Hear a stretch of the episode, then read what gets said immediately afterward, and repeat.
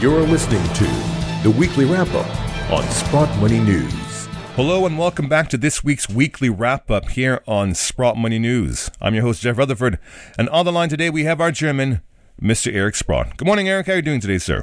Hey, Jeff, I'm doing well. How is everybody? I'm doing just fine, Eric. But from what we can see about the economy in Greece, I'm not sure if everybody else is doing fine, but I'm doing good. So let's just start off generally speaking about the economy. So we saw some US data released yesterday that surprise shows us that the economy is not doing so well. What are your thoughts in terms of what we're seeing about the economy in general and likewise these job numbers that have been released recently, Eric?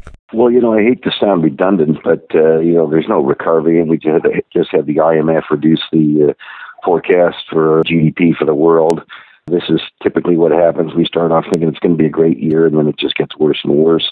Of course, the biggest element of concern is, you know, what might ultimately transpire in China here. We've had this huge run up in the market, then we had the huge decline. The hands of the central planners are in there. Um, it just looks like things could really cool out in China here going forward because there's been so much money lost. I think the losses were in excess of $3 trillion. I mean, that's a huge amount of money in the world, let alone in China. So there, it, everything is uh, pretty punky. The jobs numbers last week, which everyone was saying, oh, they look pretty good.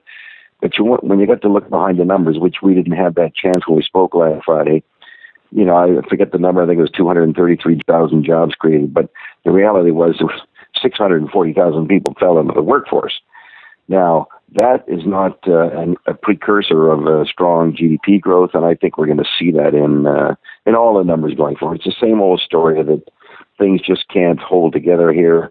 The central planners keep coming up with initiatives to try to keep people buying things, but uh, as you know, incomes are stagnant. Even the report last week, uh, hourly wages were flat year over year. Or so and there's lots of inflation around. There's been some great work done on inflation. There's no way it's 2%. In fact, I'm reading this week that the Medicare premiums in the States, the um, requests for hikes range from 20 to 40%. I mean, they're just unbelievable increases in terms of inflation.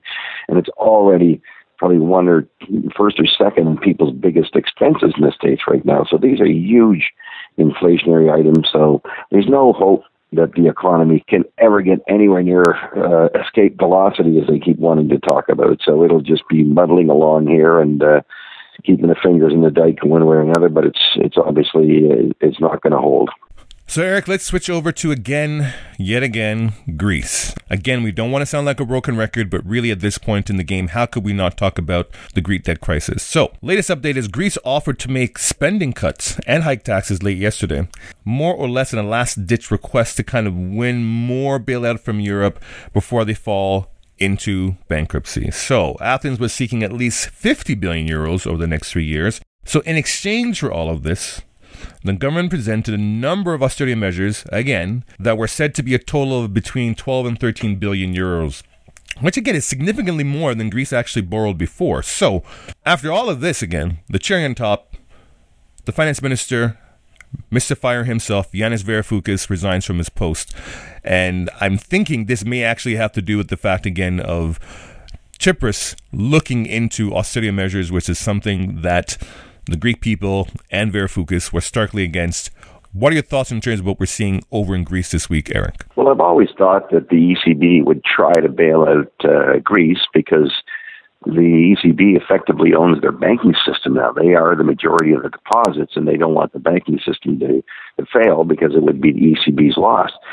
Um, and I'm a little surprised that Greece has come back and made further offers after their uh, rather significant vote on uh, Sunday, and I'm as I'm reading what uh, Mr. Tsipras is doing. I mean, it just seems he's turning his back on his uh, on his voters here because they voted for no further austerity, and the first thing he does is offer bigger cuts. So I don't know whether that would ever pass in Greece, quite frankly, with that kind of um, significant majority of people not wanting austerity.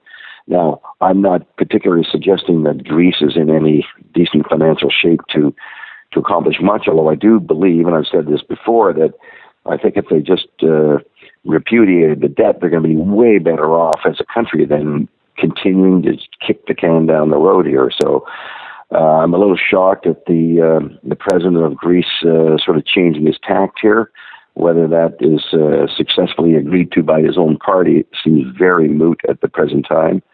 So um, we'll just have to see. It's like a dog and pony show here. The fact is, as was stated long ago, Greece is broke, and there's many other countries that are also in the same position. So it'll be, it, it will be laughable no matter what happens. I think that's the fairest uh, conclusion. So, Eric, switching over to precious metals now, let's take a look at what's happening with gold. So, through all of this whole economic drama with Greece. The two biggest beneficiaries have really been the US dollar and the Japanese yen. So usually in these situations, demand for safe haven assets are, you know, it's, it's natural in times of uncertainty.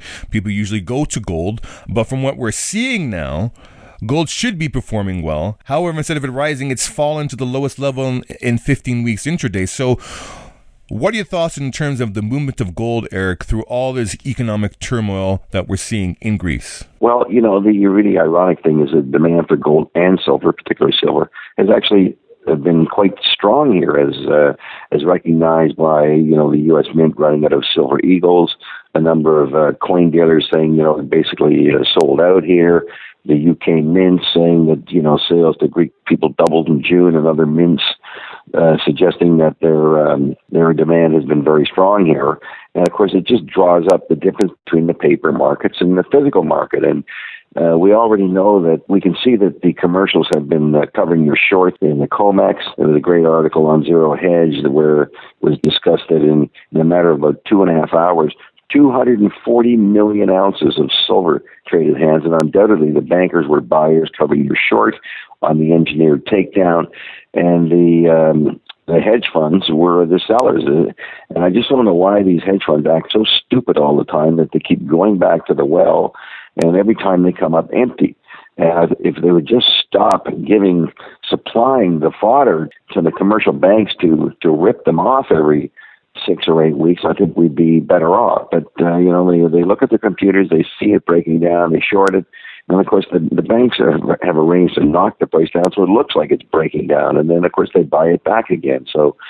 Uh, I suspect we'll see some uh, good um, commitment of traders uh, data this week, and probably even better next week, uh, which would suggest that the commercials have uh, flip flopped on from going short to going long. So uh, all the physical data is very positive. The paper data, of course, is atrocious, but there's this stupid manipulation game going on that uh, I, I just wish people would stop participating so they wouldn't have this opportunity of whipping things around like that and just let the, the physical markets take over. And hopefully, you know, with these new markets opening up in China, we might see that. All I can say is the reason for owning gold, whether you live in Greece, whether you live in Venezuela, what, what, no matter what country, uh, even Canada, I mean, the Canadian dollar has been weak here. The price of gold is up in Canadian dollars, as it is in euros, and most other most currencies other than the U.S. currency, quite frankly. So, I, I think that the reason for optimism increases all the time. I'm happy to see that the uh, the Silver Eagles sold out. I prefer that the Mint,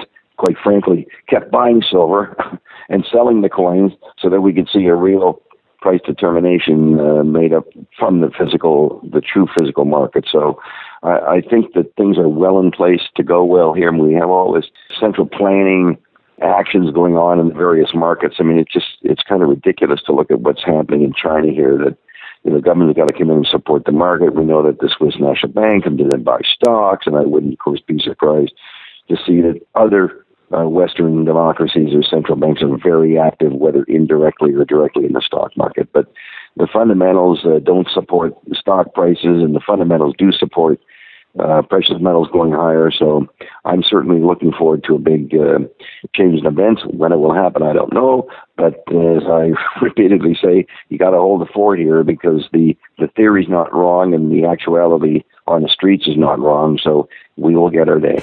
Well, as usual, Eric, we always appreciate your insight here on the weekly wrap up, and we look forward to speaking to you in the weeks to come.